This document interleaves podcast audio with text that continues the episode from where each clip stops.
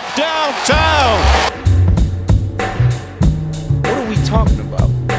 Practice? We're talking about practice, man. You mean play basketball? We're talking about practice, man.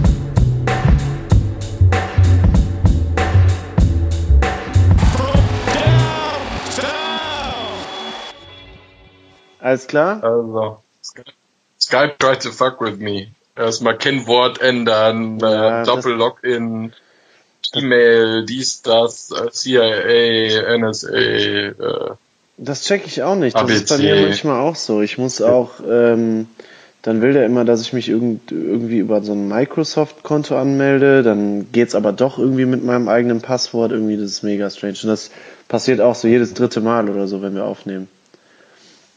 Skype übrigens fast so peinlich äh, wie die Hornets. Skype Ja. oder Suns oder nix oder Ja. sucht er einen aus. Eure Transferplätze Ja, gab ganz schön viele Teams, die, äh, die mies performt haben, aber über die wollen wir heute nicht ganz so viel reden. Ähm, ja, teils, teils, ne? Teilweise müssen wir ja doch. Also die sind ja dann involviert in irgendwelche anderen Sachen, über die wir dann reden müssen. Ähm, warte, jetzt check ich mal gerade, ob das hier auch aufnimmt. Aber ja, okay, cool. Ähm, Folge, boah, keine Ahnung.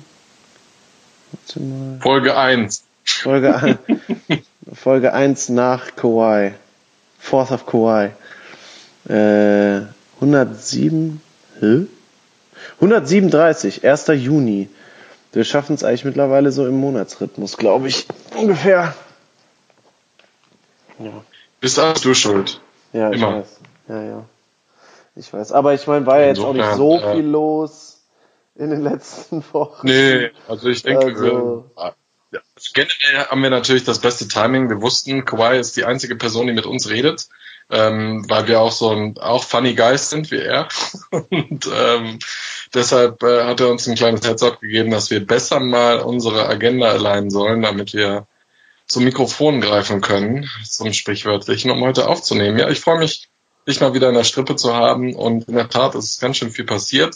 Ich war heute selber ballen, du hast äh, respektierlich äh, Unkenrufe ähm, äh, rübergesendet, nachdem ich dir beim, äh, beim, beim Bier danach ein Bild geschickt habe.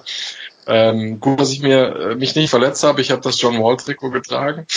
Ja, Aber es hat es hat Spaß gemacht, weil ähm, ja jetzt das so die Zeit ist, wo man tatsächlich die ganzen Sachen kommentiert. Äh, du hast meinen WhatsApp-Chat gesprengt. Äh, das hat mir glaube ich ein, zwei Mal in den letzten Wochen nicht ganz so krass, wie, wie, wie du es bei Twitter gepostet hast, für die, die es noch Ja. nicht gesehen haben. Ein Ausraster hat mir sehr gut gefallen um neun Uhr morgens. Ähm, aber das ist eben diese Zeit, wo du auch eben sprichst, ja, wie ist denn die Offseason eigentlich gewesen für dein Team? Und das ist interessant, weil eigentlich hat die Offseason ja erst offiziell vor was, vier Tagen begonnen. ja. Insofern ähm, Wart immer ihr- schnelllebiger. Wart ihr auf dem Platz zocken, wo wir beide auch waren, wo ich mir meine Verletzung zugezogen habe? Wart ihr da oder wart, seid ihr auf einen anderen gegangen? Wir, wir waren woanders tatsächlich. Ähm, dieser Platz, ich glaube, da wurde irgendwie ein Tomahawk vergraben von, äh, oder es war irgendwie ein Ancient Burial Ground von Mhm. Indianern. Äh, da sind wir fern von geblieben. Das äh, machen wir erst so nochmal hier Aufbau. Ja, besser so. Hallo übrigens, vor, äh, äh, hallo und herzlich willkommen zu From Downtown im NBA Basketball Podcast Folge 137. Wir haben schon angefangen, äh, ja, die Offseason hat offiziell am 30. diesmal angefangen. Aber komischerweise, Phil, obwohl die ja alle nicht miteinander sprechen durften, war der Kemba Walker Trade schon am 28. fertig. Äh, es war schon klar, dass, was hatten wir Das Signing. noch? Das Signing, genau, das Signing war eigentlich schon fertig. Es wurde auch schon geleakt, für wie viel er denn unterschreiben wird. Ähm, Kyrie Irving war schon fix. Das war ja schon interessant, dass die sich alle quasi telepathisch einigen durften, weil selbstverständlich hat ja keiner vorher die Tempering Rules gebrochen, nehme ich an.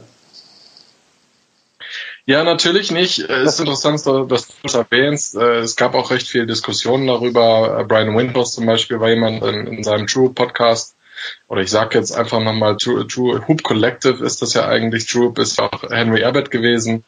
Sei es drum, ähm, sie haben darüber gesprochen, inwieweit äh, halt äh, Daryl Morey im letzten Jahr vorgeschlagen hatte, eben äh, die Free Agency vor dem Draft stattfinden zu lassen, nicht äh, nochmal ernsthaft äh, ins Auge genommen werden sollte von der Liga. Aber letztlich spielt das keine Rolle, weil es in diesem Jahr schon eigentlich so war, dass es entweder zeitgleich oder halt äh, kurz im Anschluss passiert ist.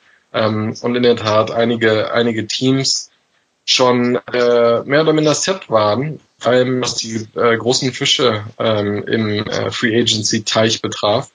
Und das war schon sehr interessant zu sehen und spricht definitiv dafür, dass es so eine tektonische Verschiebung gibt hin zu mehr Macht den Spielern und vor allem den Spielagenten, wie du auch interessanterweise gesagt hast. Ja, ähm, ja, ja. Also, dass die Spieler untereinander sprechen, ich glaube, das, das ist ja nicht nur, das passiert ja nicht nur kurz vor der Free Agency. Ich meine, dieser der Wunsch, dass äh, KD und Kyrie zusammenspielen wollen, der hatte sich ja wohl, wie man so liest, schon seit der Olympiade 2016 oder seit der WM, ja doch, Olympiade war 2016 so ein bisschen manifestiert. Das heißt, die waren natürlich immer wieder in Kontakt und je näher dann die Free Agency für beide rückt, desto konkreter werden dann wahrscheinlich auch die Gespräche. Was mich in puncto, was für mich das Tempering dann so in äh, ad absurdum zieht irgendwie, ist, dass dann tatsächlich auch schon eine Woche vorher die Summen, für die das Ganze stattfindet, relativ genau geleakt werden, was ein klares Zeichen dafür ist, dass natürlich die Teams schon mit den Agenten und mit den Spielern gesprochen haben und äh, ja, sei es drum. Also ich meine, dann, dann kann man es vielleicht auch von der NBA einfach lockern und sagen, hey, irgendwie während der Spielbetrieb läuft oder so, äh, darf es kein Tempering geben, aber dann in der Offseason, die muss dann nicht offiziell eingeläutet werden, weil sowieso schon alle miteinander sprechen. Das, was du worauf du anspielst, ist so mein Rant, glaube ich, gewesen, den ich dir geschick, geschickt hatte, weil für mich, ehrlich gesagt, war es klar, dass Kyrie Irving nach Brooklyn gehen wird, als er bei Rock Nation unterschrieben hat. Ähm, mhm. Die Brooklyn Nets, wie wahrscheinlich die meisten von euch wissen, werden geführt vom Zwillingsbruder des CEOs von Rock Nation, das heißt beide und mit dem ganzen Live Nation Kosmos, mit denen ich sogar beruflich zu tun habe, äh, ist das ein riesiges Entertainment Agency, Talent Representative, irgendwie Kollektiv. Ähm, und da fallen die Brooklyn Nets dann eben rein. grinst übrigens äh, Jerome Boateng. ja, genau, ja, tatsächlich, der ist auch Teil davon, genau, der ist auch bei Rock Nation gesigned. Ähm, und Surprise, surprise, natürlich auch Kevin Durant. Und für mich war es dann schon, bis zuletzt gab es da immer noch die Diskussion, ja, gehen Sie vielleicht doch zu den Knicks oder gehen Sie, machen Sie vielleicht dies oder vielleicht das. Als ich gehört habe, da, oder ein halbes Jahr vorher wurde gesagt, dass KD und Kyrie unbedingt zusammenspielen wollen.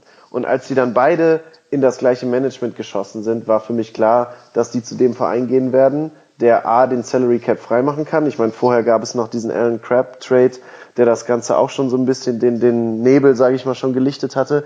Und dann war es doch irgendwie ja klar, dass die beiden mit neuem Management zu dem Verein gehen, der dieses Management irgendwie in, in seine DNA überführt hat. Ähm, das war für mich dann ehrlich gesagt keine große Überraschung mehr. Als Knicks-Fan vielleicht nur kurz dazu, kann ich es denen nicht verübeln. Ich hatte nie gedacht, ehrlich gesagt, am Anfang war ich natürlich ein bisschen enttäuscht, dass so gar keiner der großen Free Agents irgendwie nach New York oder zu den Knicks vielmehr gekommen ist.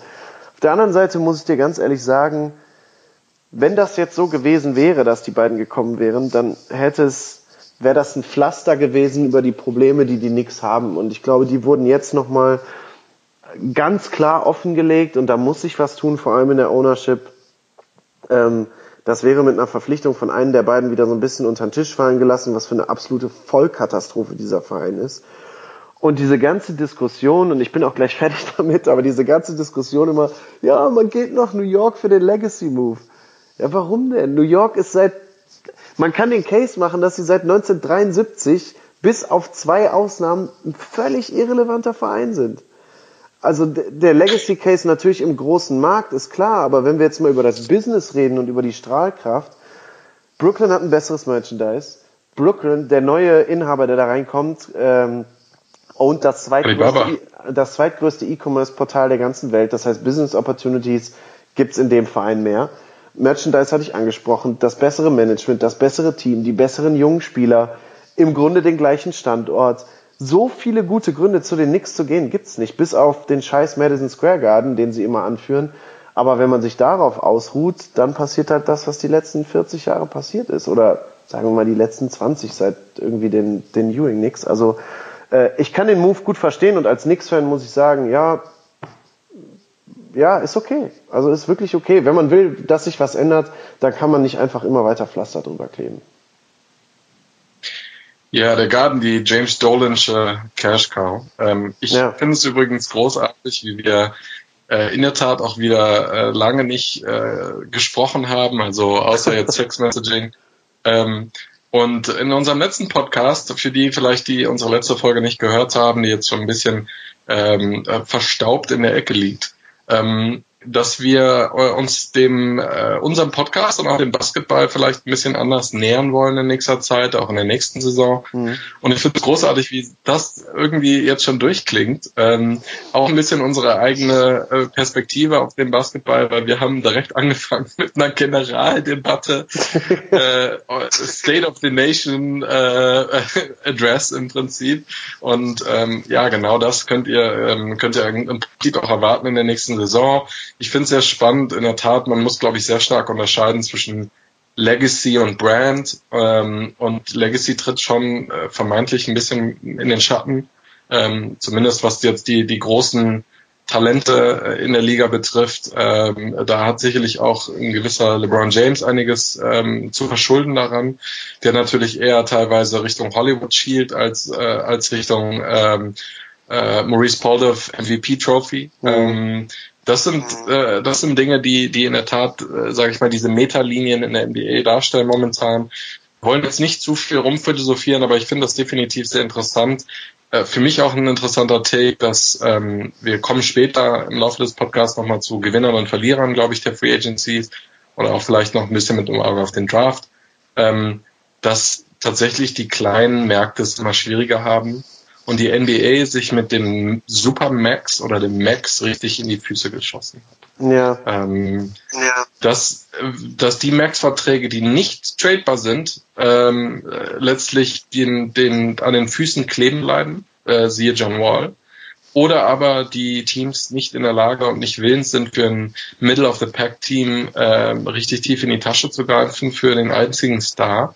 Ähm, siehe tatsächlich jetzt Charlotte, ähm, die, weiß ich nicht, was 60 Millionen unter dem Max von, von Kemba angeboten hatten. Und ähm, dafür hingehend aber dann äh, auf der anderen Seite die großen Marketeams halt spenden, wie sie wollen. Äh, und dann eben auch noch die großen Fische bekommen. Also da wird es interessant sein in den nächsten Jahren. Natürlich gibt es ein paar Teams, äh, wir kommen nachher auf die Utah Jazz zu sprechen, äh, oder auch die Indiana Pacers, die da noch ein bisschen, ein bisschen mitreden möchten. Aber äh, das war schon auch echt eine Konstante, finde ich, in den letzten ähm, Tagen und, und Wochen. Voll. Gebe ich dir absolut Voll. recht. Also die, die und liebe Knicks-Fans, ne, natürlich sind die Knicks nach wie vor der größte schlafende Riese in der NBA. Dieses Fanpotenzial und diese die Stahlkraft und so, was da geweckt werden kann, das ist natürlich da, aber nicht unter diesem Owner. Das ist einfach so. Was du gesagt hast ähm, zu den Verträgen, wurde mir jetzt wieder nach, äh, nach dem, wir, spring, wir springen jetzt noch gerade ein bisschen, aber wir gehen gleich einfach mal chronologisch auch sportlich durch diese Dinger durch. Gewinner, Verlierer hast du gerade gesagt. Fand ich, wurde sofort klar, als Paul George aus Oklahoma City weggegangen ist. Da sitzt nämlich jetzt noch Russell Westbrook mit einem dieser berühmten kleiner Markt Riesenverträge. Jetzt versuch mal seine knapp 50 Millionen oder was der verdient pro Jahr, versuch die jetzt mal an den Mann zu bringen. Das ist halt 170 hier. Ja, das ist halt ultra schwierig jetzt. Also das ist nicht nur der Vorteil, Geld können sie überall machen, sagt man immer so schön, und kleine, und es ist egal, wo man spielt. Nein, das ist eben nicht egal, wo man spielt. Was, also, wenn wir uns jetzt mal angucken, äh, welche, welche Teams irgendwie in den letzten Jahren oder die, oder jetzt in den kommenden Jahren die größten Stars stellen. Los Angeles hat AD und LeBron, das andere Los Angeles Team hat Paul George und Kawhi, die Brooklyn Nets im New Yorker Markt haben KD und Kyrie, und die Golden State Warriors in der Bay Area mit Silicon Valley haben immer noch Steph und Clay.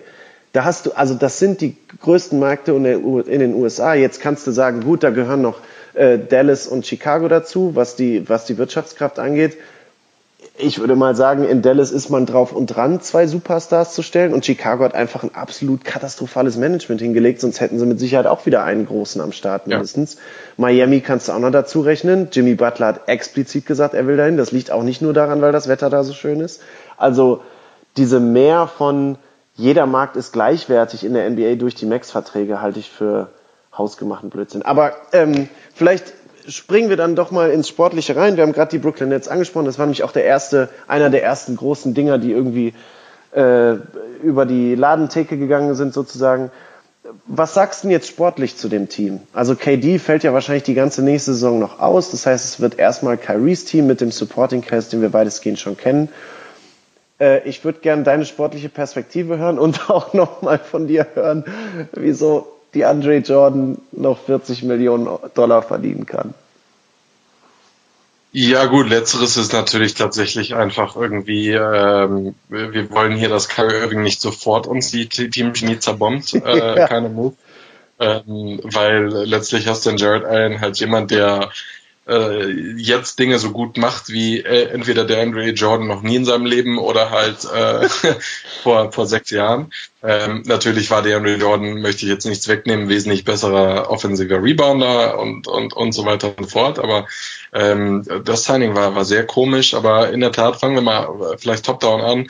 Was sie natürlich sehr gut gemacht haben, ist, ähm, es gab da einen sehr schönen Artikel von, äh, von, von The Ringer, ähm, from, from Cap Hell and Back, Uh, A Decade of the Brooklyn Nets. Das war uh, sehr schön zu lesen, wie man rekapituliert hat, wie sie halt durch dieses tiefe Tal mit sehr cleveren Moves, sie haben viele Restricted Free Agents äh, versucht an Bord zu holen. Bei Alan Crab zum Beispiel war es der Fall, sehr aggressiv, sehr gut gedraftet. Caris LeVert, Spencer Dinwiddie geholt, äh, von den Lakers tatsächlich einfach äh, D'Angelo Russell weggesnatcht, womit im Prinzip ja jetzt erst KD an Bord kommen konnte mit dem Silent Trade. Ähm, all diese Sachen äh, waren schon äh, eingefädelt von, von Sean Marks. Sie haben einen exzellenten Trainer in, äh, in Atkinson ähm, und haben jetzt halt tatsächlich einige Chips auf den Tisch gelegt. Und das fand ich sehr interessant, dass sie das gemacht haben. Sie haben sehr viel ähm, an Salär noch abgegeben. Alan Crab ist zum Beispiel nach Atlanta verschifft worden, mit einem First Rounder zusammen übrigens. Allein das ähm, kann natürlich hinten raus auch nochmal wehtun, aber wenn wir uns das Team in diesem Jahr anschauen, äh, sind sicherlich einige Sachen dabei, die du äh, herzquetschen kannst. Wilson Chandler ist, glaube ich, auch äh, äh, dann. Ähm, da, da ist sicherlich das äh, Verfallsdatum längst schon äh, in der Vergangenheit für ihn. Gary Temple ist ein solides Signing, vielleicht ein bisschen, bisschen teuer. Ähm, Torian Prince finde ich super gut, äh, muss ich ganz ehrlich sagen. Aber auch da, Torian Prince ist in seinem letzten Rookie-Vertragsjahr. Und da haben sie eben, wie gesagt, ähm, einen First Rounder mit dazugegeben mit Aaron Crab. Ähm, aber sicherlich ein solides Signing, um auch in diesem Jahr, wo Katie noch aussitzt, ähm, äh, durchaus kompetitiv zu sein. Insofern äh, gefällt mir es gut. Man hat Dinwiddie behalten können. Ich glaube, das war sehr wichtig, jemanden zu haben, der auch Offball gut gut spielen kann. Haben äh, in Kurz ähm, äh, jemand, der der auf den großen Positionen spielen kann. Äh, ich bin ein großer Fan von Jared Allen, muss ich sagen. Ich glaube, das war auch vorher schon bekannt. Insofern hat man, äh, hat man im Prinzip äh, sich sehr gut positioniert. Dennoch ähm, möchte ich noch mal kurz auf den Vertrag eingehen. Ähm, also soweit ich weiß, hat tatsächlich KD jetzt auch ein 3 plus 1 wieder unterschrieben. Ähm, und das ist effektiv dann ein Zweijahresvertrag. Ne? Also zwei Jahre spielt er da und einmal sagt er, vielen Dank für 30 Millionen. Mhm. Ähm, mal sehen, wo das hingeht. Ja, also das, was du zu dem Supporting Cast, sagen wir mal, ähm, gesagt hast, da, da schließe ich mich 100 Prozent an. Ich glaube, ähm, sie hatten schon so einen soliden Stock an Spielern, den sie jetzt auch noch weiterentwickeln können. Dinwiddie und Levert haben sie mehr oder weniger aus dem Nichts gezaubert. Ähm, ich glaube, sie werden aus, der, aus den eigenen Reihen jetzt keinen dritten All-Star heranzüchten. Das glaube ich nicht, aber ich glaube, dass ähm, wie gesagt, dass da viele, viele sehr, sehr gute und auch überdurchschnittliche Rollenspieler so für, die, für die NBA-Verhältnisse dabei sind. Ähm, natürlich machst du als Brooklyn machst du diesen Deal mit Kyrie und KD wahrscheinlich jeden Tag. Und auch 90 Prozent der anderen NBA-Teams würden den jeden Tag machen. Des, dennoch, du hast gerade kurz auf den, bist gerade kurz auf den Vertrag von KD angegangen. Das ist ja aus unterschiedlichen Gründen jetzt auch nicht ganz risikolos. Also, eine Achillessehnen, eine Achillessehnenriss bei jemandem über sieben Fuß groß, der auch schon mal längere Zeit wegen einer anderen Fußverletzung raussitzen musste. Auf der anderen Seite ein Guard, der von seiner Athletik und Schnelligkeit lebt, der schon beide Knie operiert hat.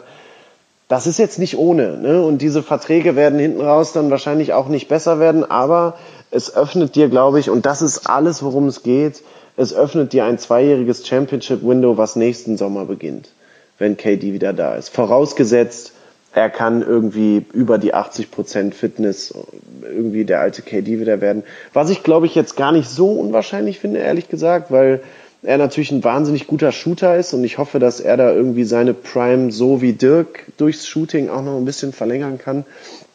Ähm, aber naja, wie gesagt, das Ding machst du jedes Mal. Ich glaube, dass sie da fehlen noch ein, zwei Pieces, um es dann wirklich für mich zum Favoriten im Osten zu machen. Ähm, du hattest Winston, Wilson Chandler auch angesprochen, die Guard-Rotation mit Dinwiddie, mit, äh, mit Caris LeVert und mit, ähm, und mit äh, Kyrie ist natürlich super, genau. Auf, der, auf dem Flügel, auf der 3 oder auf der 4, je nachdem, wo KD dann spielt, müsste man meiner Meinung nach noch was Stärkeres als eine stärkere Antwort als Wilson Chandler haben.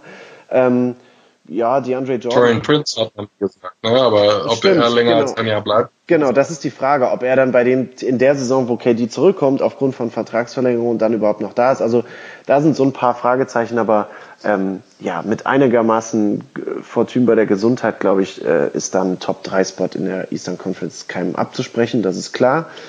Ähm, ja, insofern mal abwarten. Die nächste Saison, du hast es gerade so ein bisschen angeteased, die nächste Saison steht, glaube ich, unter den Vorzeichen ohne klaren anderen Leader, jedenfalls auf dem Parkett, sondern nur in der Kabine, Kyrie Irving davon abzuhalten, äh, wieder mehr durch Scheiße, ja, durch Scheiße erzählen aufzufallen als durch alles andere. Ich meine, ich habe mal kurz, als es dann klar war, habe ich mir seinen Instagram-Kanal reingezogen.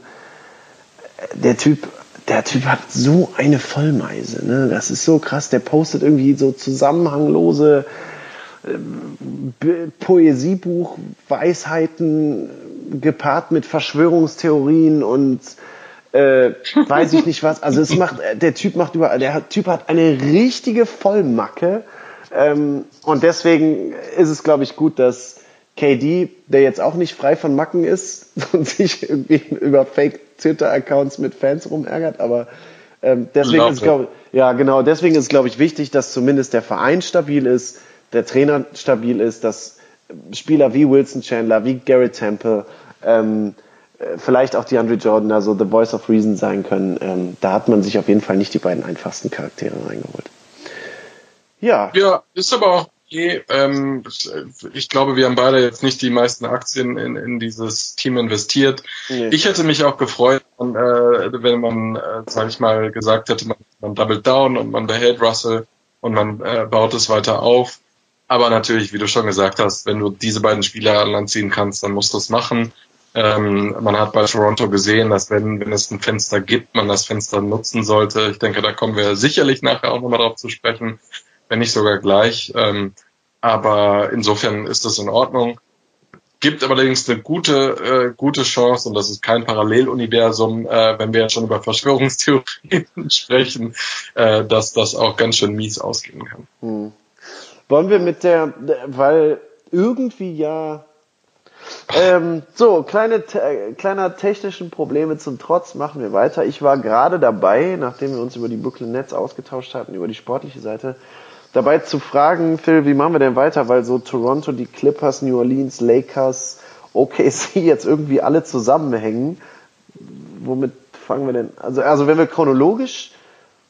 Dann müssten wir die sagen, ne?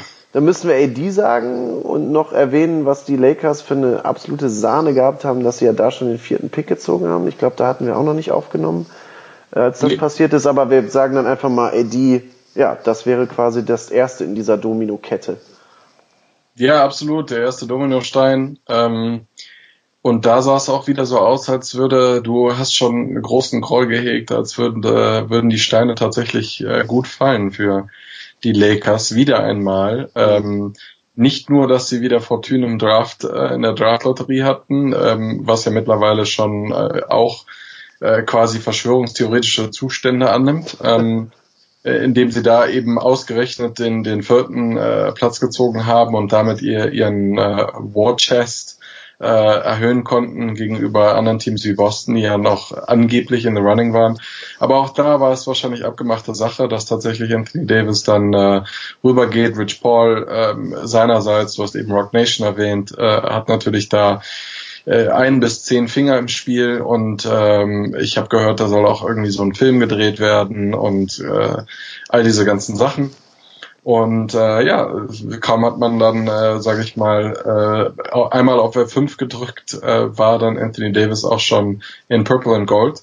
Und ähm, da müssen wir sicherlich kurz mal äh, den, den, äh, den Stand der Teams und, und was über die Ladentheke gegangen ist, analysieren. Weil äh, man im Prinzip äh, den ganzen Kader abgegeben hat, entweder wissentlich, um Capspace zu horten oder äh, eben in dieser besagten Transaktion bis auf Kyle Kuzma sind im Prinzip alle Jungen gegangen. Josh Hart, Brandon Ingram, ähm, äh, Lonzo. Jetzt, äh, ja genau, Lonzo Ball, äh, der verlorene Sohn. Und ähm, ja, dann natürlich noch äh, einiges an Picks. Und ähm, ich für mein Dafürhalten war auch da schon recht kritisch äh, diesem Move gegenüber, weil es im Prinzip klar war, dass ähm, im Anschluss wieder nur die Resterampe der der alten Garde gesigned wird oder man eben äh, all-in gehen wird natürlich auf, äh, auf den dritten Max-Slot. Äh, ähm, sicherlich kann man einige Argumente für Anthony Davis machen. Ich möchte mich dagegen nicht verwehren. Ist äh, talenttechnisch her sicherlich einer der besten zehn Spieler in der gesamten NBA. 26 Jahre alt. Äh, das rechtfertigt im Prinzip auch jeglichen Vertrag, den er irgendwann noch unterschreiben wird. Ähm, aber dennoch ist es natürlich ein, ein Gamble, weil man dadurch insbesondere durch die Pick-Swaps, die ziemlich tödlich sein können, äh, wenn sie mehr als fünf Jahre in der Zukunft liegen, ähm, ja doch einiges hergegeben haben. Und ich weiß nicht, wie du das siehst, aber äh, letztlich hat man halt jetzt noch ein Window. Ähm, sicherlich hat man gesagt, LeBron wird auch nicht mehr jünger und äh, man muss es maximieren. Ob man das im Letz letztlich machen konnte, ähm, dadurch, dass äh, Kawhi woanders gesigned hat, ist nochmal eine andere Frage, aber ich fand's spannend. Ähm, jetzt sieht's aber so aus, als hätte auf jeden Fall durch das Changing of the Guards mit Anthony Davis und Zion Williamson ähm, da die besseren Karten ähm, bei, äh, bei den Pelicans. Der, also zu dieser Geschichte mit Anthony Davis und den Lakers generell finde ich, gibt es so viele Perspektiven, aus denen man das sehen kann. Ich würde mal damit anfangen zu behaupten, dass wenn das Lakers Front Office in den letzten drei Monaten einfach gar nichts gemacht hätte, nicht ans Telefon gegangen wäre, nicht mit der Presse gesprochen, denn einfach in Urlaub gefahren wäre, nichts gemacht hätte, sagen wir sogar im letzten Jahr, wäre das Ergebnis mindestens das gleiche, mit, wenn nicht sogar noch besser geworden. Die Situation, in der sich die Lakers jetzt befinden, dass sie zwei der besten Top 10 Spieler in ihren Reihen haben, da haben sie nichts, aber auch gar nichts für getan oder mitzutun. LeBron ist vor einem Jahr einzig und allein für seinen nächsten Move nach der Karriere zu den Lakers gegangen. Sportlich hätte es viele andere Situationen mehr gemacht, die Sinn, äh, gegeben, die Sinn gemacht hätten. Es war einzig und allein ein Post-Career-Move, in der er die Connections, damals über Magic, alles was in Hollywood vor sich, alles was in Hollywood vor sich geht, jetzt für seinen Film, Aufbau des Produktionsstudios mit der Rich Paul Connection, wofür er die Lakers nutzt, quasi. Damit hatte das Front Office gar nichts zu tun. Da war kein Recruitment, da musste keiner irgendeinen überreden. Im Gegensatz, LeBron ist da hingekommen und hat gesagt, so, ich spiele jetzt hier. Ende. Und alle haben gesagt, ja, okay. Anthony Davis ist nur zu den Lakers gekommen, weil es diesen Agentenwechsel mit Rich Paul gab. Anders hätte das überhaupt gar nicht eingefädelt werden können. Rich Paul hat dafür gesorgt, wie du gerade gesagt hast, dass keine anderen Teams mitbieten können so richtig. Ähm, Rich Paul hat dafür gesorgt, dass es, dass es zu dieser LeBron und AD Connection dann zustande kommt und dass der Cap Space dann schlussendlich doch noch geklärt werden konnte, um vielleicht noch einen dritten dazu zu holen. Auch da, Genie Bus, Rob meiner Meinung nach nichts mit zu tun. Klar schreiben die sich das auf die Fahne, aber das sind alles Sachen, die von den Spielern und von den Agenten und dem Drumherum irgendwie ausgegangen sind. Äh, ja, jetzt steht man mit LeBron und AD da und das kann mit Sicherheit schlechter laufen, aber du hast ja gerade schon gesagt, dass, dass man redet jetzt über das Titelfenster sozusagen, das zeitliche Fenster. Auf der einen Seite hat man für Anthony Davis so krass überbezahlt wegen LeBron James, weil man eben jetzt irgendwas machen musste und man konnte nicht noch ein Jahr warten, weil im Sommer hätte man ihn dann wahrscheinlich gekriegt, aber das ist halt zu lange. Äh, Und auf der anderen Seite hat man sich dann mit Anthony Davis, weil er eben 26 ist, wie du gesagt hast, ja auch die Lebensversicherung für die Zukunft nach LeBron geholt. Allerdings für die Zukunft nach LeBron ist jetzt außer Anthony Davis eigentlich nichts mehr da. Äh, das wird eine schwierige Kiste. Jetzt, ich, sie haben dann alle Eier irgendwie in den Korb gelegt, der Kawhi Leonard hieß. Und Kawhi Leonard hat gesagt, äh, als ob ich mich irgendwie als zweites oder dritte, drittes Rad am Wagen an eine LeBron James Narrative dranhänge, weil der Titel wird dann hinterher sowieso ihm ihm gut zu schreiben, mache ich meine eigene Geschichte beim Lokalrivalen auf. Das ist natürlich, da, da kann man nicht drum herum reden, das ist schon ein Schlag ins Gesicht für LeBron. Ne? Also, dass irgendwie ein anderer Superstar sagt, ich habe keinen Bock mit dir ein, ein, äh, irgendwie so ein, so ein Dreigestirn da zu bilden, sondern ich mache lieber meinen eigenen Scheiß mit einem anderen Kumpel von mir. Ähm, das ist für jemanden von LeBron James Statur, dass jetzt irgendwie kein Free Agent auf dem ganzen Markt groß Bock drauf hatte, mit ihm zusammen zu zocken, finde ich, spricht schon irgendwie deutlich mehr Bände übers Sportliche hinaus. Aber sei es drum, ich meine, ähm, du hast gerade gesagt, dann blieben nur noch irgendwie die Veteranen. Was hat man gemacht? Danny Green gesigned. Ähm, ich glaube 15 Millionen pro Jahr, äh, natürlich super. 32, ja. ja zu genau. viel. Ja, ist zu viel. Auf der anderen Seite da man so lange gewartet hat, war natürlich nicht so viel mehr übrig. Äh, glücklicherweise hatte Danny Green auch so lange gewartet, weil eigentlich habe ich nämlich gehört, Phil, dass die Mavericks auch hart an ihm gebaggert haben. 3,36. Ja. Ja. Ja. Ja, wahrscheinlich hat er irgendwie dann auch Business Opportunities mit LA gesehen, wollte mit AD zusammenspielen, mit LeBron, wie auch immer. Ähm, für die Lakers natürlich überlebenswichtig, weil wenn LeBron eins um sich rum braucht, dann sind es Shooter. Und davor hatte man Jared Dudley gesigned, der allenfalls irgendwie für Clowns Nase äh, in der Kabine und ab und zu noch mal ein Dreier irgendwie äh, gut ist, aber jetzt mit Sicherheit nicht irgendwie als 3D-Wing, den LeBron gerne um sich hat. Also ähm, ja, und dann Boogie Cousins, ne? Und da muss man dann mal sehen. Also ich, mich lässt das, äh, das Signing ehrlich gesagt, ist ein großer Name, aber lässt mich jetzt ehrlich gesagt erstmal kalt. Du hattest, glaube ich, gerade von den üblichen verdächtigen Veteranen gesprochen oder so. Das wird für mich schon fast mit Rondo und so dazuzählen, oder?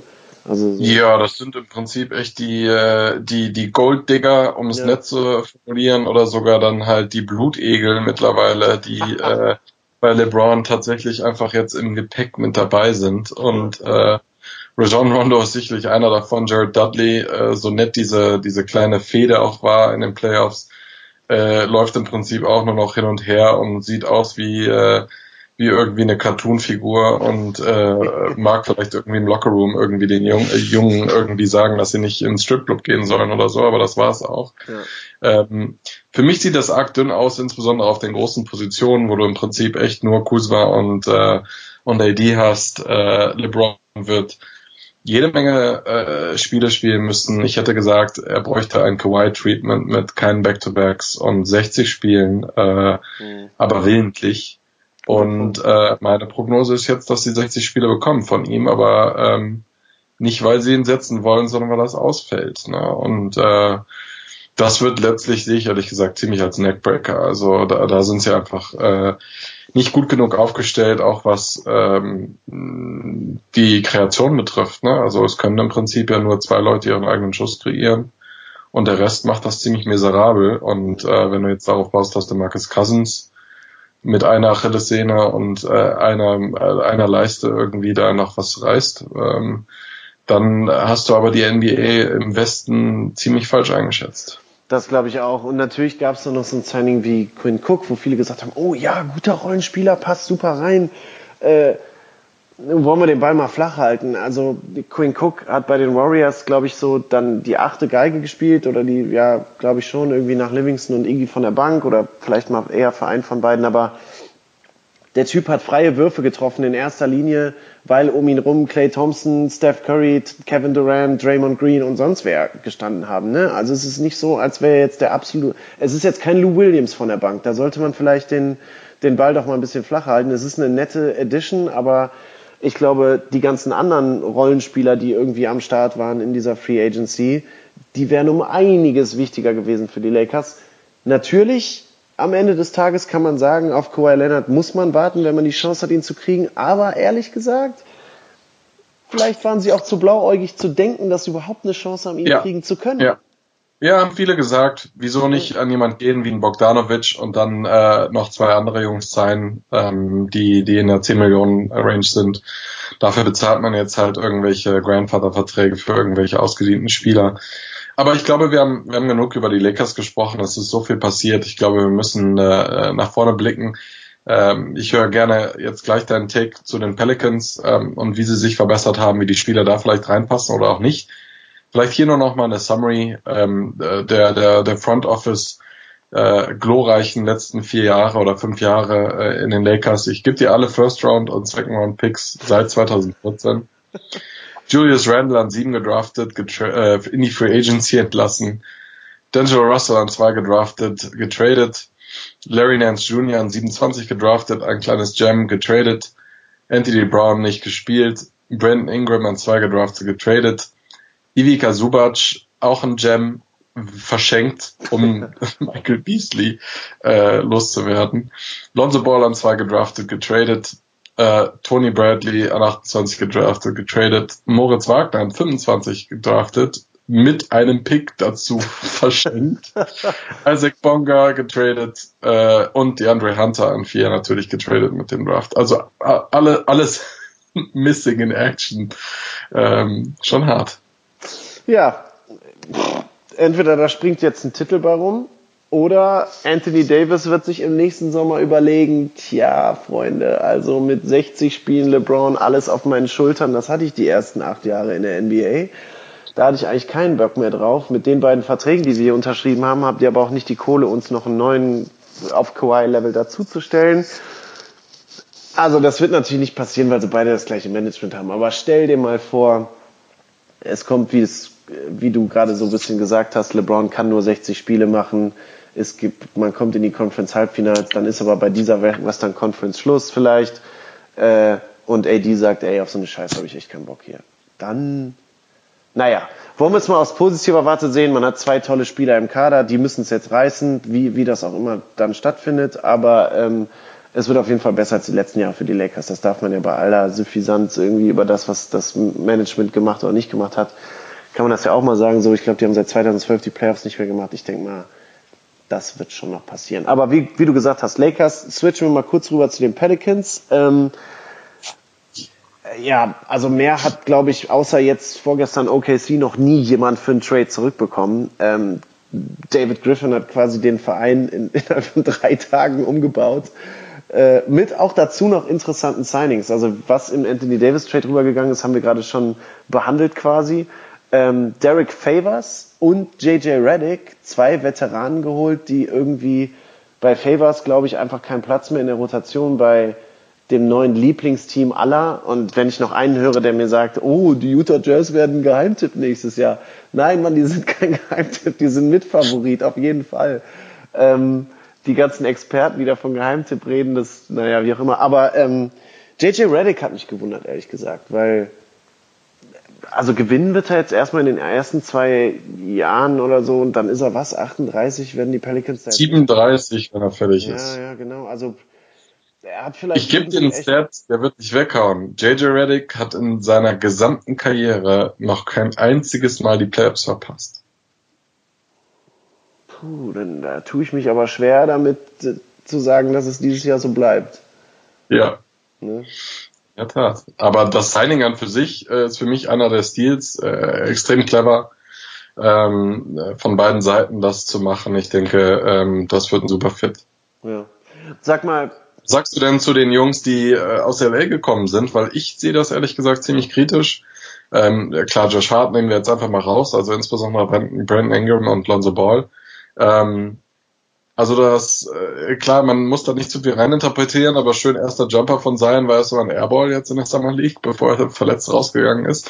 Ähm, das wird schon schwierig. Also Gott sei Dank hat man da Reddick und auch Joe Holiday, ähm, weil wenn du dir überlegst, dass in der Starting Five dann Zion Williamson, äh, Lonzo Ball und Brandon Ingram stehen und äh, zusätzlich ähm, äh, man im Prinzip eben ja zwei, zwei Rookies in der ersten äh, ähm, in der ersten Runde gedraftet hat, die nicht schießen können, das ähm, wird schon schwierig. Mhm. Ja, also bei Lonzo Ball muss ich sagen, dass Jason Kidd hat zum Beispiel auch erst spät in seiner Karriere das Schießen gelernt und war bis dahin auch so, oder was heißt gelernt, aber so richtig äh, oder das zu einer Spezialität gemacht. Vince Carter hat es erst spät in seiner Karriere zur Spezialität gemacht. Also da würde ich nochmal abwarten. Ich glaube, Lonzo Ball hat einfach auch in LA, war es, vielleicht war, war es irgendwie mit seinem Vater und die ganze Scheiße da drumherum irgendwie alles eine Nummer zu groß. Ähm, ich kann mir vorstellen, dass er da schon aufblüht irgendwie. Ich finde eigentlich seine Spielweise ziemlich cool, weil er vor allem auch in der Defense echt Gas gibt. Brandon Ingram, muss ich dir ganz ehrlich sagen, halte ich nicht so viel von. Ähm, ist eher für mich so die Kategorie Andrew Wiggins, ein bisschen mhm. so irgendwie, keine Ahnung. Ähm, Josh Hart, solider Rotation-Spieler. Zion Williamson, Mann. Und das sage ich, weiß Gott, nicht aus Missgunst, äh, weil die nix ihn nicht bekommen haben, weil ich hochzufrieden bin mit RJ Barrett übrigens. Ich glaube, das wird ein ganz toller Spieler irgendwann mal. Ich meine, kann man jetzt eh nicht sagen, die sind alle 19 oder so, aber ähm, Zion Williamson hat für mich für seine Spielweise, die ja nur, also zwei Sachen sind mir aufgefallen. Erstmal das gleiche wie dir. Ich habe ihn im Summer League Spiel in der Freiwurflinie gespielt, äh, äh, stehen sehen. Der hat Zero Arc. Keine Flugkurve. Der wirft die wie einen Handball, wirft er die auf den Korb. Das ist eine, die, die, die, der Schuss von Williamson ist eine absolute Vollkatastrophe. Ähm, und da muss ich sagen, pff, für die Spielweise, diese wahnsinnige Athletik, ich meine, da gab es irgendwie die Situation, wo so Kevin Knox den Ball weggerissen hat mit seinen starken Oberarmen und dann irgendwie auf den Korb drauf und den Ring auseinandergenommen. Das ist für mich, auf der einen Seite erinnert mich das so ein bisschen an die Spielweise von Rafael Nadal im Tennis. Irgendwie so krass intensiv, äh, wahnsinnig auf die Knochen gehend irgendwie zu spielen. Auf der anderen Seite kann man vielleicht Westbrook sagen in der NBA, nur der Typ hat für mich easy 10 Kilo, vielleicht 15 zu viel auf den, auf den Rippen. Ich würde mhm. sogar eher sagen 15. Wenn der weiter so macht und durch die Gegend fliegt und diese Knie das abdämpf, abdämpfen müssen, ey, Brandon Roy lässt grüßen, Mann, der spielt keine fünf Jahre in der NBA. Da, der muss 15 Kilo runter, aber ganz schnell. In so einem Spiel wie heute, wo nur noch gerannt wird die ganze Zeit, wo er quasi überm Korb lebt, kann ich mir beim besten und du dann kein Shooter bist so. Wenn du dann kein KD bist, der irgendwie alles kann davon und dann aber auch noch von draußen werfen kann, sondern wenn du Zion Williamson bist, dann ey, weiß nicht, was für eine Diät der machen muss, aber da muss viel runter. Ich sehe da sonst eine arge, arge, arge Verletzungsgefahr. Ja, äh, ich meine, generell äh, wird das natürlich häufig genannt, dass äh, seine Physik ähm, äh, und, und äh, sage ich mal, seine DNA, um es mal nett zu formulieren, natürlich ziemlich äh, äh, einmalig sind.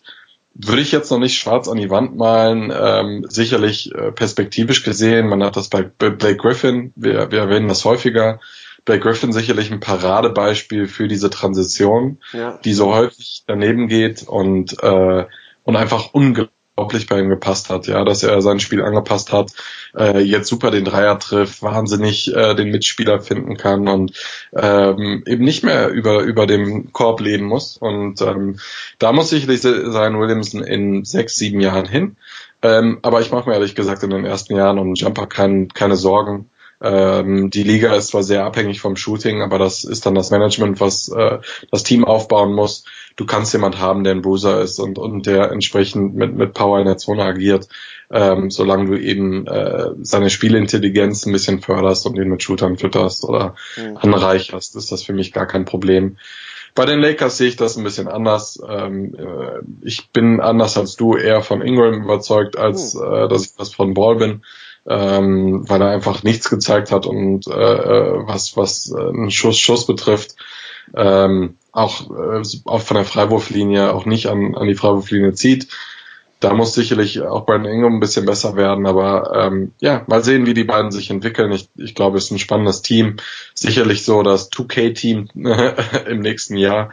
Ähm, aber ich glaube, da gibt es noch ein paar andere hungrige Teams am besten, die die Hand heben.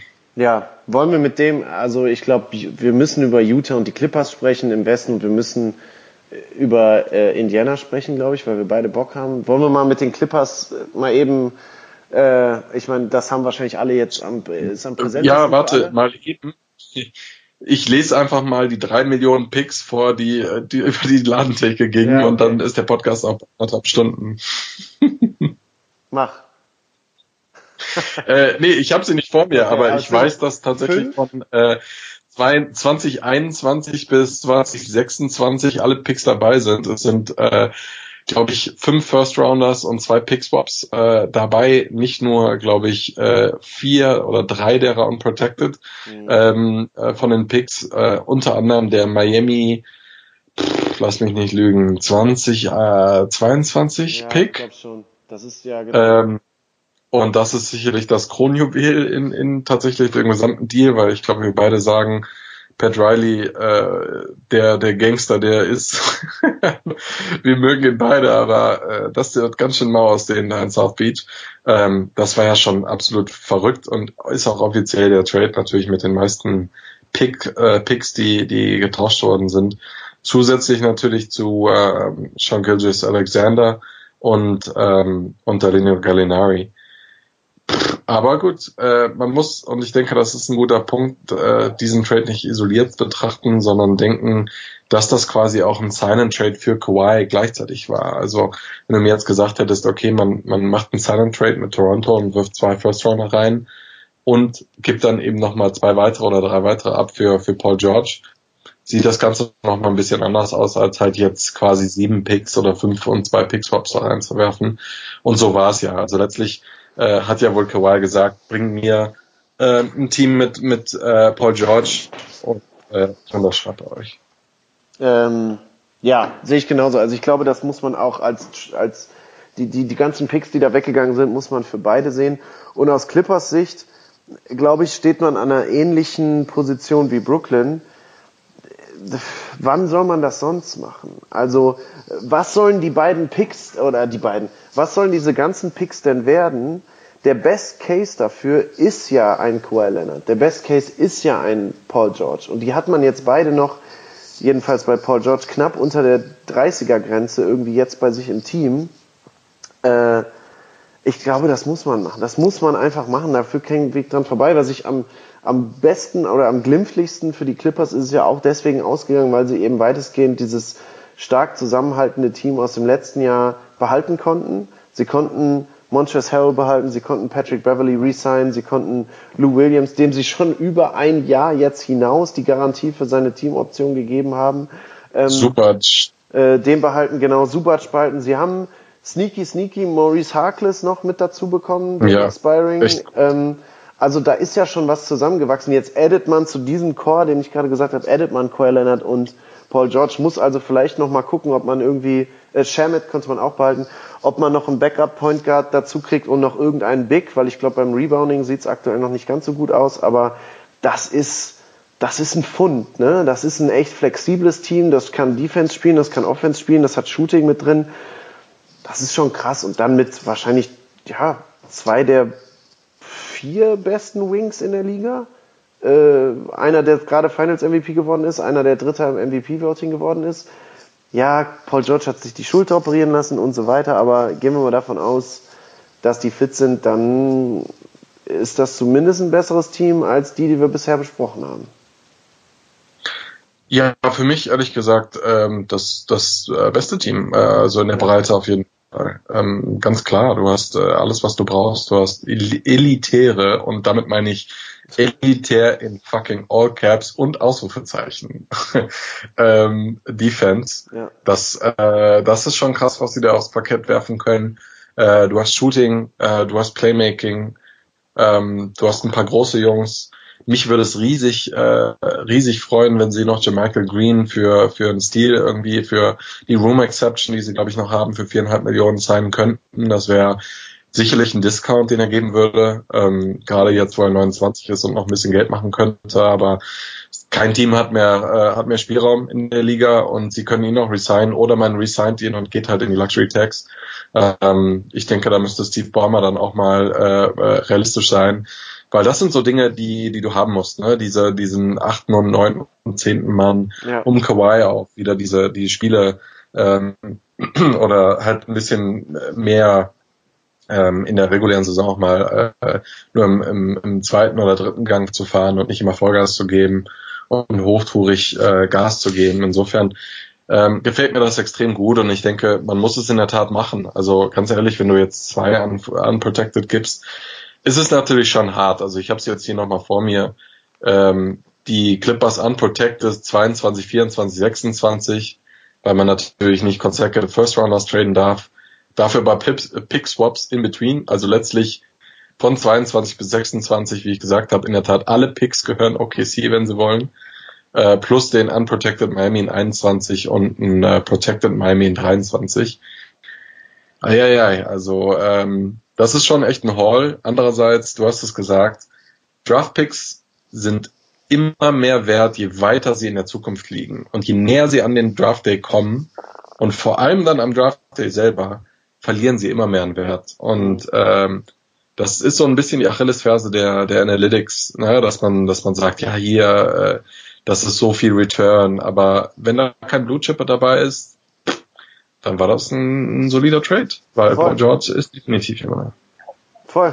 Draftpicks sind wie Aktien, das ist einfach so, das sind Optionen auf etwas, was vielleicht passiert und diese Optionen sind auch auf dem Aktienmarkt immer dann am meisten wert, bevor irgendwas passiert. Sobald irgendwie die Branche von irgendwelchen Gerüchten weiß, von irgendeiner Fusion, von irgendeinem Trade auf der, im, im sportlichen Sinne und so weiter, sind diese Aktien viel weniger wert als noch zu der Zeit, wo keiner weiß, was mit denen passiert. Also äh, spekulativ und ja, also Kawhi Leonard und Paul George in einem Team. Ja, Beste in der Western Conference, streitig machen. Vielleicht äh, switch, gehen wir da einen Schritt weiter, denn das war nämlich auch noch bevor der ganze Wahnsinn angefangen hat. Einer der ersten, die ersten großen Spielerbewegungen. Ähm, streitig machen kann ihnen der Thron vielleicht auf dem Papier vermeintlich die Utah Jazz. Mike Conley war der erste in dem Trade, ähm, der sich quasi von den größeren Namen bewegt hat und dann muss man ja sagen, wir beide sind großer Fan der Utah Jazz gewesen in dem Punkt, was sie in den letzten Jahren gemacht haben. Und sie haben dann zu Donovan Mitchell und Rudy Gobert, wie gesagt, Mike Conley, aber dann auch zum Beispiel Bogdanovic äh, mit dazu geaddet. Das wird ein, Joe Ingles hatten sie vorher schon, das wird ein verdammt gefährliches Team. Absolut. Man, äh, das, das Bogdanovic-Signing war sehr wichtig, finde ich, weil ähm, äh, auch Mike Conley nicht unbedingt bekannt dafür ist, seinen eigenen Schuss zu kreieren ähm, sicherlich im Pick and Roll äh, immer noch eine, eine ziemliche Macht. Mhm. Ähm, immerhin nur 31, also man hat natürlich immer diesen größten Contract aller Zeiten im Kopf, der natürlich jetzt wieder äh, komplett äh, obsolet ist, beziehungsweise nicht mehr äh, in, in der Größenordnung äh, zu verordnen. Ähm, aber da kann man natürlich noch einiges machen.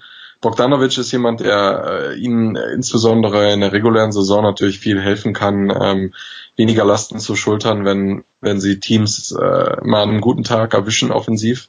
Sonst natürlich traditionell eines der besten defensiven Teams in der Liga. Ähm, ich bin gespannt, ähm, wie sie die Rotation äh, halt hinbekommen. Äh, in, in den Playoffs wird das trotzdem halt wieder eng, ne? muss ich ganz ehrlich sagen. Ähm, du hast, du hast echt super solide Spieler und eine Wahnsinns-Defense, aber ähm, du brauchst halt Jungs, die tatsächlich ähm, auch ein bisschen ISO spielen können oder zumindest kreieren können. Und ob man da wirklich jetzt einen Jackpot gezogen hat, also klar, Conley wird da sehr viel helfen, Spielübersicht, auch Off-Ball. Ähm, ob ich aber traue, dass Bogdanovic wirklich in einer Serie in der zweiten Runde der drittbeste Spieler in der Serie sein kann? Ja. Offensiv? Ja, das weiß Musst ich nicht. Das weiß ich nicht. Ja, also die Bedenken sind, glaube ich, berechtigt. Ich persönlich habe mich auch so darüber gefreut, weil ich ein großer Donovan Mitchell-Fan bin und weil ich glaube, dass die Entlastung äh, durch Mike Conley, äh, ich meine, guck mal, im, im, mit den Point Guards, die bisher um ihn rumgelaufen sind, war es eigentlich klar, dass die Defense sich weitestgehend irgendwie auf ihn konzentrieren könnte, was das Slashen angeht, was er wahnsinnig gut macht, ähm, dann sein Shooting auch noch ein bisschen verbessert hat. Aber jetzt mit Mike Conley ist da zumindest jemand, den die Defense nicht stehen lassen kann, den die auch äh, eng nehmen müssen. Dann hast du mit Bogdanovic, der, wenn der sich an die Dreierlinie in der Ecke verkrümelt, dann muss da auch jemand stehen. Ähm, Gobert kann irgendwie im Pick and Roll ihm viel Platz machen. Ich hoffe, dass für die Utah Jazz Donovan Mitchell dieser Closer wird. Also dass so viel Entlastung während der ersten 47 oder 46 Minuten um ihn rum sind, dass er diese Rolle übernehmen kann in den Playoffs. Ähm, da, das ist natürlich ein weiter Weg bis dahin. Man hat, hat ganz am Anfang schon von irgendwie dem Remix von Dwayne Wade gesprochen. Ich glaube, da ist er noch lange nicht, aber ähm, ja, ich hatte ihn ja schon in meinen All-NBA-Teams im dritten, in, ja, oh. im dritten Team und ich hoffe, dass er da anknüpfen kann und tatsächlich irgendwie äh, einer der großen Namen in der Liga wird. Und das zu, dem zugerechnet dann der Supporting Cast der Utah Jazz. Ich finde die Variabilität, Joe Ingles und Bogdanovic irgendwie, man kann beide auf die vier setzen, den einen ja. auf die drei. Wenn man klein spielt, man lässt Gobert drin, man kann Gobert rausnehmen im Zweifel, da müssen sie sich vielleicht noch ein bisschen Tiefe irgendwie mit reinholen. Ähm, aber dann Mitchell und Conley auf der anderen Seite, also was das Shooting angeht, was dann die Shot Creation angeht, würde ich dir recht geben. Da muss man dann mal gucken, aber ähm, das ist so viel flexibler. Und ganz ehrlich, das ist defensiv, defensiv halt echt eine Macht. Ne? Mike Conley kann nach wie vor jeden Point Guard verteidigen, ärgern, vielleicht nicht stoppen, aber ist auf seiner Position mit Sicherheit ein überdurchschnittlicher äh, Spieler. Bogdanovic und Ingles in Flashes, aber Donovan Mitchell hat auch schon grandios verteidigt. Rudy Gobert sowieso in den letzten fünf Jahren einer der besten Verteidiger der Liga. Also Utah hat an beiden Enden des Courts, glaube ich, echt ein starkes Wort mitzureden in der Conference. Ja, absolut. Ähm, ich denke, wenn es darüber hinausgeht, ähm, gibt es da durchaus ein paar Fragezeichen. Das hatte man ja auch bei anderen Franchises, wenn es in die Postseason geht. Aber mhm. schauen wir vielleicht erstmal noch nicht ganz so weit ins, äh, ins Glas ähm, und, und äh, in, die, in die Kugel. Ähm, insofern, äh, oder in die Glaskugel, ich glaube so äh, ist das Saying. ähm, insofern super Offseason. Ich glaube, da geben wir, äh, geben wir ein echt äh, ein A äh, wie gesagt, Bogdanovic ihn wegzulotsen, auch von Indiana, das war sicherlich äh, sehr gut. Hat natürlich auch, äh, weiß ich nicht, 73 Millionen Gründe, glaube ich, äh, gebraucht, aber ähm, immerhin hat man, hat man das dann geschafft. Ähm, ich weiß nicht, äh, in Hinblick auf die Zeit, möchtest du noch ein oder zwei Teams rausnehmen und dann würde ich dir vorschlagen, äh, gehen wir durch ein paar ähm, Free Agency Deals. Ähm, ich habe hier gerade die Spot-Track-Seite auf und äh, theoretisch schießen wir dann ein paar äh, Deals hin und her und sagen von eins ähm, ja. bis zehn die zu raten. Ähm, ich würde, also wenn du am Start bist, glaube ich, über, über Houston, über Portland, über die anderen starken Teams, was jetzt OKC macht mit Westbrook und so, müssen wir jetzt nicht vielleicht zwingend drüber reden. Indiana hatten wir angesprochen, vielleicht nehmen wir da irgendwie bei den Gewinnern und Verlierern irgendwie den Brock mit rein. Ich würde gerne mit dir noch zwei Minuten über Philadelphia sprechen, weil ähm, mhm. sie auf der einen Seite JJ Reddick verloren haben und Jimmy Butler verloren haben, dann für richtig viel Kohle Tobias Harris gesigned haben und ja. hört, hört, das haben wir in unserer letzten Folge auch noch nicht kommen sehen, Al Horford gesigned haben. Jetzt würde ich sagen, defensiv ist es eins der stärksten Teams der Liga. Offensiv, auf der einen Seite glaube ich, ja, flexibel, immer noch die Schwächen mit Ben Simmons und seinem Schuss und so und der Verletzungsanfälligkeit von Embiid, aber Horford kann das jetzt vielleicht mal ausgleichen, bla bla bla bla bla. Aber irgendwie glaube ich, Jimmy Butler wird fehlen.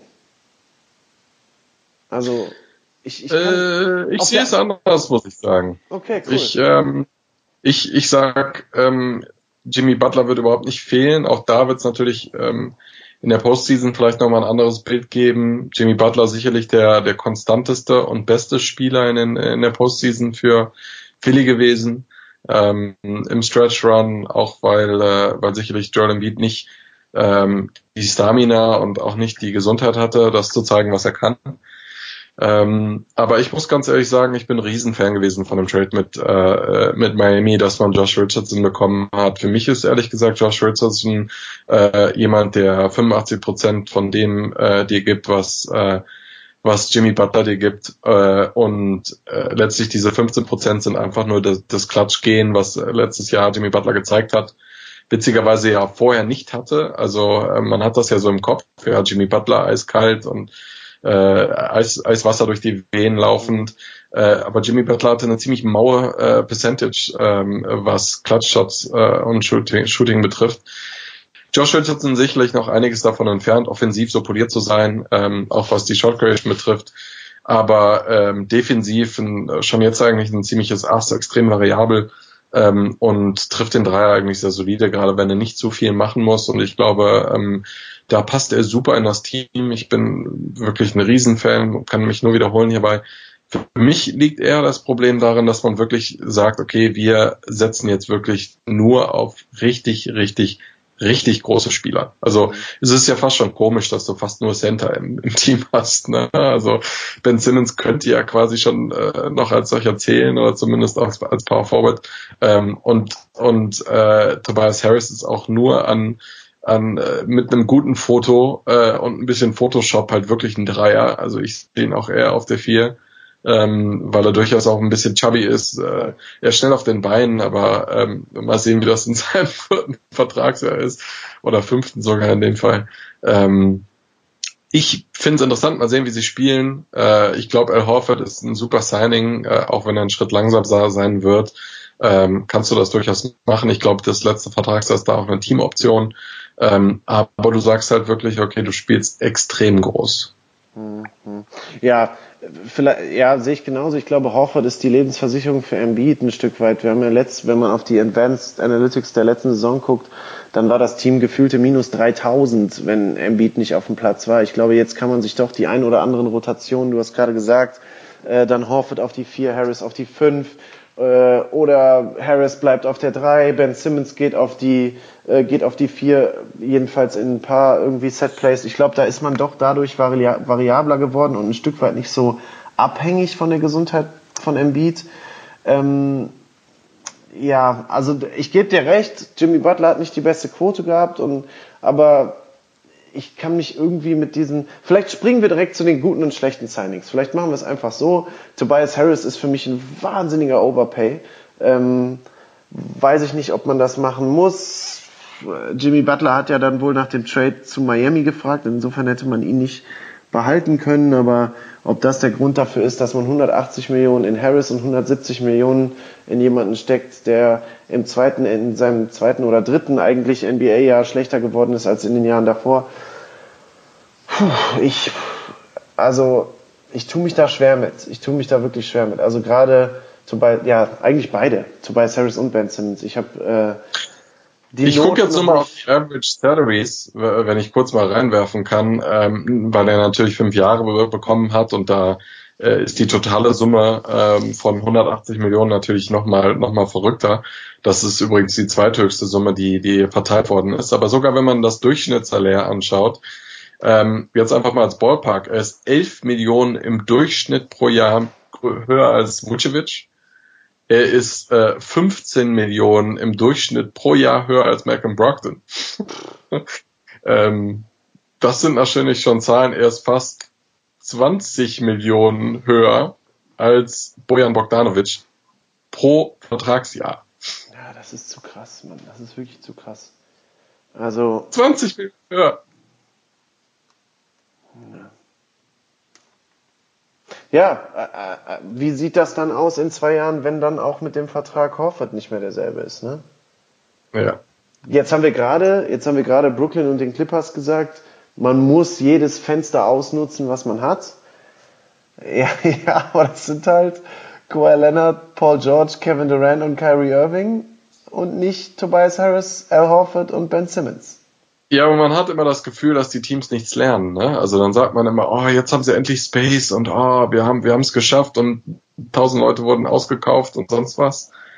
Und das ist wie bei so einem kleinen Kind, das dann irgendwie bei Toys R Us mal reingehen kann. Mhm. Und dann ist das ganze Geld sofort weg. Sofort weg. so, nimm mein Geld. Ein Jahr mein... gespart, Taschengeld, sofort weg, fünf Minuten. Ja, ja ich habe äh, ich hab einen Dinosaurier gekauft, der hat halt 40 Euro gekostet. Sorry. Ja. Schulnote Tobias Harris Trade. Aber wir äh, machen Trade, schon, ja, Trade sag ich schon, Signing, sorry. Äh, drei minus. Hm. Vier, vier plus? Ja, ich würde auch ausreichend sagen. Mhm. Ausreichend aus Mangel an Alternativen, dass man natürlich mit einem Resigning auch irgendwie über den Cap gehen kann und so, das muss man ja auch alles berücksichtigen, aber es ist dann bei mir doch keine bessere Note, weil es einfach so viel Kohle ist. Okay, okay, ich, ich gebe dir was, mein Freund. Ähm, wer hat, wer ist, was ist denn das schlechtere Signing, er oder Chris Middleton? Ja, also da. oder äh, galant formuliert, welches Signing fuckt die Franchise mehr? ja, das wird Chris Middleton sein, weil Chris Middleton, also das ist, die, die Franchise hat ja in Handschellen agiert.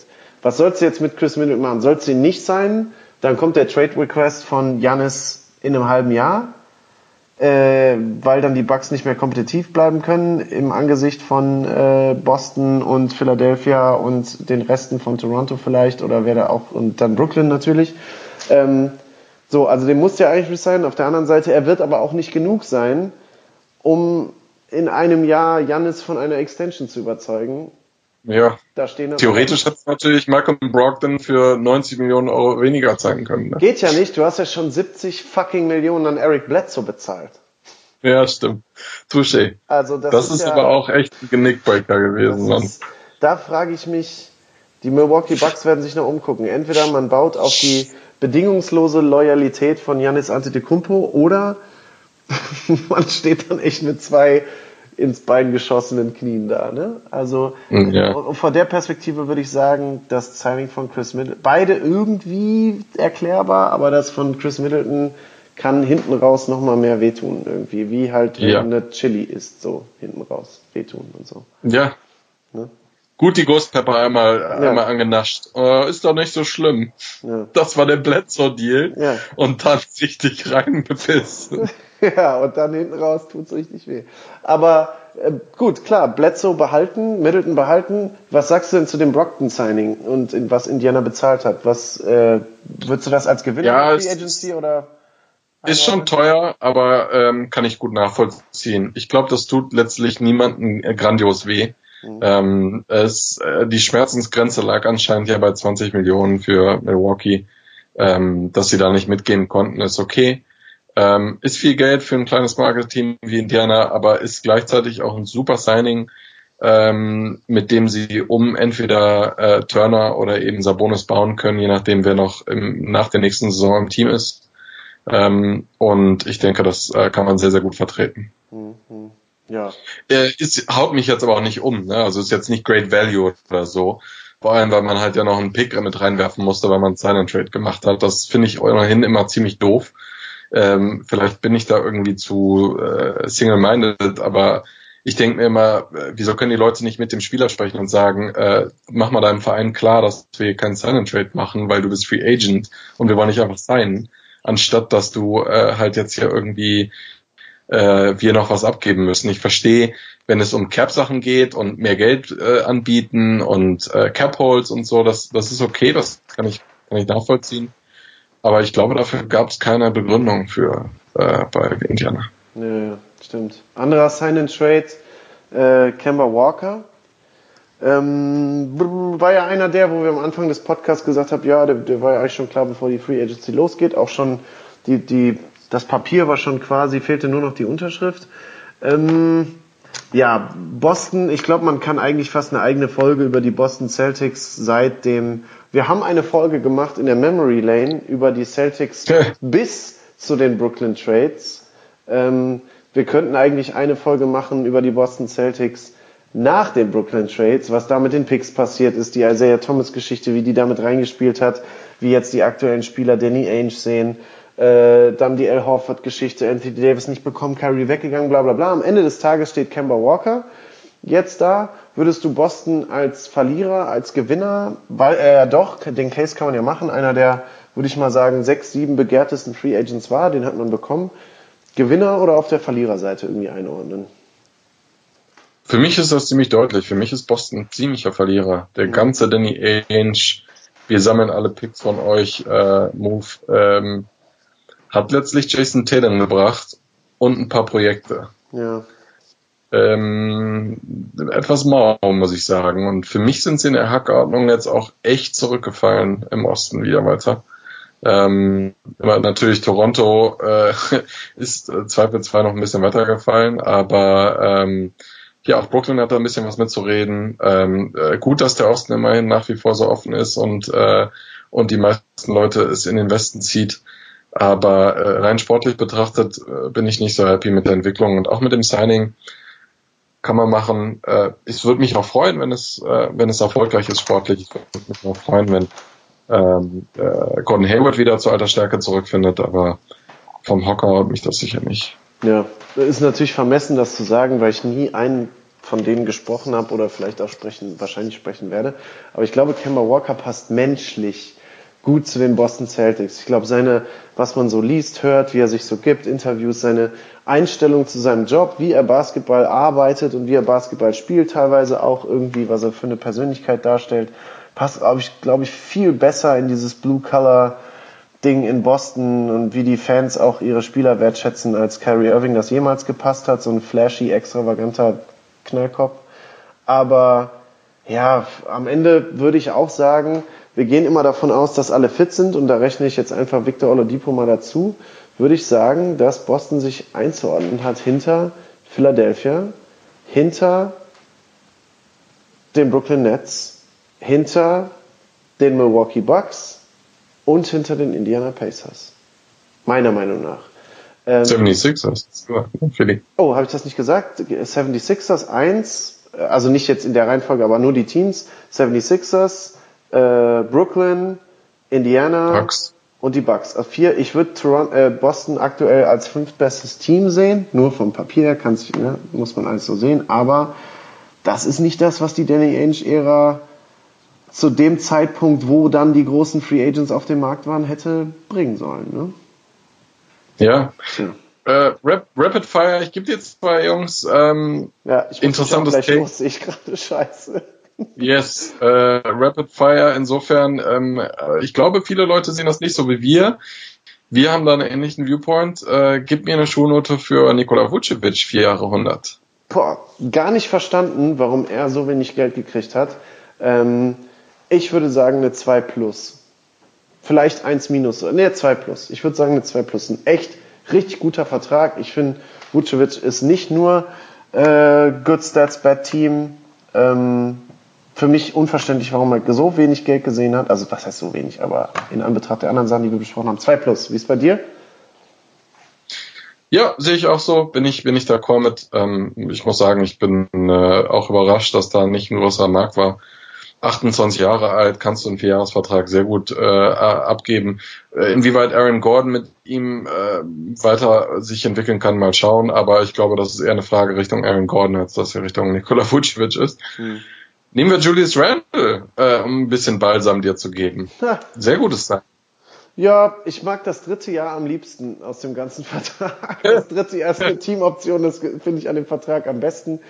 Julius Randle ist okay. Ich meine, die Knicks, wenn man den Knicks jetzt was vorwerfen kann, ist, dass sie nicht auf diese, diese ja, Verschiffung von Verträgen wie Igodala und Harkless gewartet haben, da vielleicht nochmal einen Pick mit abgegriffen haben. Aber die Signings sind kurz, das sind solide NBA-Spieler und teilweise mit Upgrade-Potenzial. Wenn man jetzt vor allem an Julius Randle denkt, vielleicht auch an Alfred Payton, muss man mal sehen. Irgendwie dann Veteranen, die den Rookies helfen können, bla bla bla bla bla. Julius Randle würde ich sagen, da bin ich noch nicht so sicher, ob es nicht Good Stats Bad Team war, aber zwei, zwei Minus. Minus. Zwei Minus, weil das ein cleverer Vertrag ist, sagen wir so. Ich denke auch. Ähm, kann man durchaus fragen? machen. Bitte. Äh, Kevin Looney, drei Jahre 15 Millionen.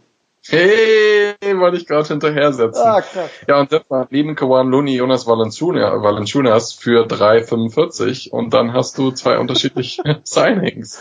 Ähm, Finde ich super ich muss, äh, klar, äh, er hat auf jeden Fall mehr gezeigt als den, den ich jetzt noch nenne, aber den muss ich nennen, weil äh, my boy, ähm, John Bell fürs Minimum, ähm, was für mich auch absolut äh, crazy war, ist glaube ich zu Minnesota gegangen. Ja. Ähm, die beiden Center haben eigentlich für mich einiges gezeigt, insbesondere Quan Nuni natürlich in den, in den äh, Playoffs.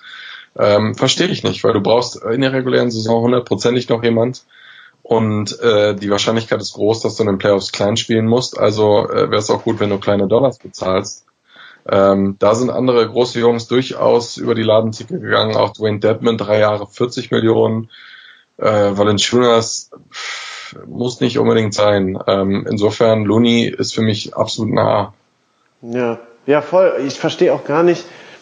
Also ich hätte gedacht, dass er so exzellent zum Beispiel zu Boston passt, weil ähm, der kann durchaus zwei, drei Positionen switchen. Jetzt weiß man noch gar nicht so genau, ob man Marcus Morris irgendwie resigned. Ich denke, das werden sie am Ende schon machen. Aber dann hat man für die gleiche Kohle Ines Kenter geholt. Und da dachte ich so, hä? Warum, ja. das, warum das denn? Also, ja, habe ich irgendwie nicht verstanden. Ich finde, der ist für die Warriors klasse. Ich glaube ja, von den Warriors werden wir, was die Trades angeht, noch einiges mehr hören, wenn es auf die Trade Deadline yes. zugeht, weil D'Angelo Russell, liebe Leute, auch das hört ihr hier wahrscheinlich nicht zum ersten Mal, aber vielleicht, liebe Warriors-Fans, noch kein Trikot von Russell mit Russell hinten drauf kaufen, weil ich könnte mir vorstellen, oder das wird mal eine Rarität, weil er nur 40 Spiele gemacht hat, aber ich glaube nicht, dass das so bleiben wird. Also werden wir mal sehen. Ähm, ja, ja. Kwan Looney für mich auch mindestens eine 2, wenn eigentlich eine 1 minus, würde ich sagen. Ja, ähm, gut, ich weiß nicht, ob wir sonst noch äh, große Großsachen rausnehmen äh, sollen. Seth Curry, witzigerweise für die Maps. Ähm, cool. Jahre 32 Millionen kannst du machen, musst du aber auch gleichzeitig nicht machen. Ähm, Gerade vier Jahre finde ich ein bisschen viel dafür, dass er recht wenig gezeigt hat und schon 29 ist. Ähm, hätte mir, hatte mir sehr gut gefallen, wenn das eher drei Jahre gewesen wären, aber tut dir nicht so weh. Nee, ihr habt jetzt 158 Millionen committed an das linke Kreuzband von Christoph Porzingis. Ich persönlich hoffe, dass es klappt. Ist mir scheißegal, ob die Knicks dadurch den Trade verlieren oder nicht. Ich hab Bock auf Luca und Porzingis und äh, ich werde ein Stoßgebet gen Himmel richten, dass der Vertrag sich auch irgendwie in Punkte, Blocks, Rebounds und Dreier äh, auszahlt, aber auch da nicht ganz ohne Risiko für euch, ne? Ja, 100 Prozent. Also Track Record von äh, Jungs über äh, 7 foot 2, die sich den Fuß gebrochen haben äh, oder Fußprobleme haben und die ACL kaputt ist. Nicht sonderlich gut. Nee. Insbesondere in der heutigen NBA, wo du hin und her rennst wie ein Berserker. Ja. Ähm, weil er ist 24 Jahre alt und anders als viele Leute auf dieser Liste, ganz ehrlich, hat er bewiesen, dass er Blue Chipper äh, ist. Voll. Absolut. Nee, sehe ich auch so. Und also sowohl äh, Chris Middleton als auch äh, Tobias Harris. Äh, und ich würde jetzt sogar einfach auch nochmal Kemba Walker mit reinnehmen, einfach aufgrund seiner, äh, aufgrund dessen, dass er in der tiefsten Position der Liga spielt als Point Guard, zu klein ist, ähm, und defensiv nicht groß was leisten kann, nämlich lieber einen vergleichbaren Spieler, der äh, den Korb beschützt. Und da ist für mich Porzingis auf jeden Fall ähm, vielversprechender. Sehe ich hundertprozentig genauso. Phil, äh, die Zeit rennt uns davon. Ich muss nämlich jetzt gleich auch abhauen. Ich würde gerne den Podcast, Podcast, den Podcast closen mit dem Verein, mit dem wir angefangen haben. Denn du hast nämlich gesagt, Skype und die Microsoft-Technik ist aktuell so wie die Charlotte Hornets. Was halten wir denn von dem Vertrag von Terry Rosier, den die Charlotte Hornets ihm gegeben haben, nämlich 58 Millionen? Ähm, ja, ist verrückt. Also gut für Terry, äh, Terry der Terrier, aber ähm, Michael Jordan war bestimmt wieder drunk. Ähm, tut, tut, mir echt leid um ihn. Aber ähm, andererseits, äh, er ist ja kompetitiv genug, um jetzt äh, auf die Bälle in der Lottery zu achten die nächsten zehn Jahre. Ja, das ist echt ein Trauerspiel. Ne? Und die Phoenix Suns, man, Josh Jackson haben wir auch noch nicht drüber gesprochen, Phil. Einfach, doch, du, oh, hast, ja. auf, du hast auf Twitter drüber gesprochen. Äh, ja. Einfach weg, einfach weggegeben, so. Ja. ja. Ich habe noch einen und damit können wir in der Tat enden. Ich möchte gerne einen Shoutout geben, auch wenn wir nicht mehr so häufig bei Facebook sind. Ich habe mich äh, das erste Mal seit Ewigkeit mal wieder eingeloggt auf unsere Seite gegangen und da habe ich ein, äh, einen Posting gesehen von unserem Hörer David Marx, mhm. äh, der uns, äh, und ich muss das sagen, weil ich liebe es so sehr, einen Namen genannt hat, der in der Summer League auf dem Parkett stand und äh, du, du weißt nicht, was das für ein Name ist. Das ist der beste Name seit Gigi Datome. Der Mann heißt Frankie Ferrari. Google für wen, für wen spielt der? Weißt ich hab's gemacht. Es ist tatsächlich ein Spielermann. Frankie Ferrari. Für wen spielt er? Weißt du das? Hast du das geguckt? Äh, ich bin sofort da. Geil, Mann. Frankie Ferrari. So. Oh, äh, das erste, was kommt, ja, ja, ja, Area's Finest. Frankie Ferrari is the high school human torch. NBA Range.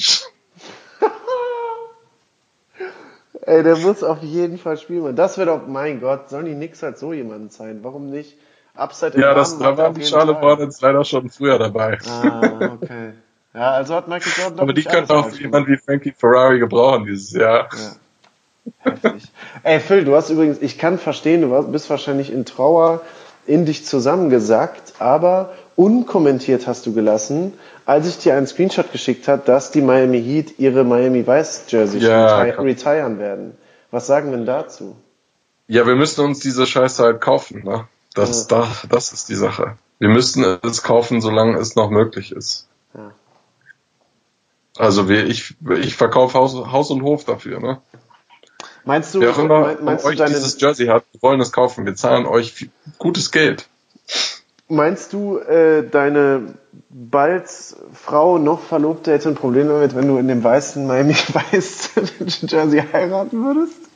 Oder? N, äh, ja, das schon, aber äh, ich sag mal, gut, dass die Hochzeit auch am Sonntag ist und wir einen Pool haben und deshalb theoretisch ähm, Hm.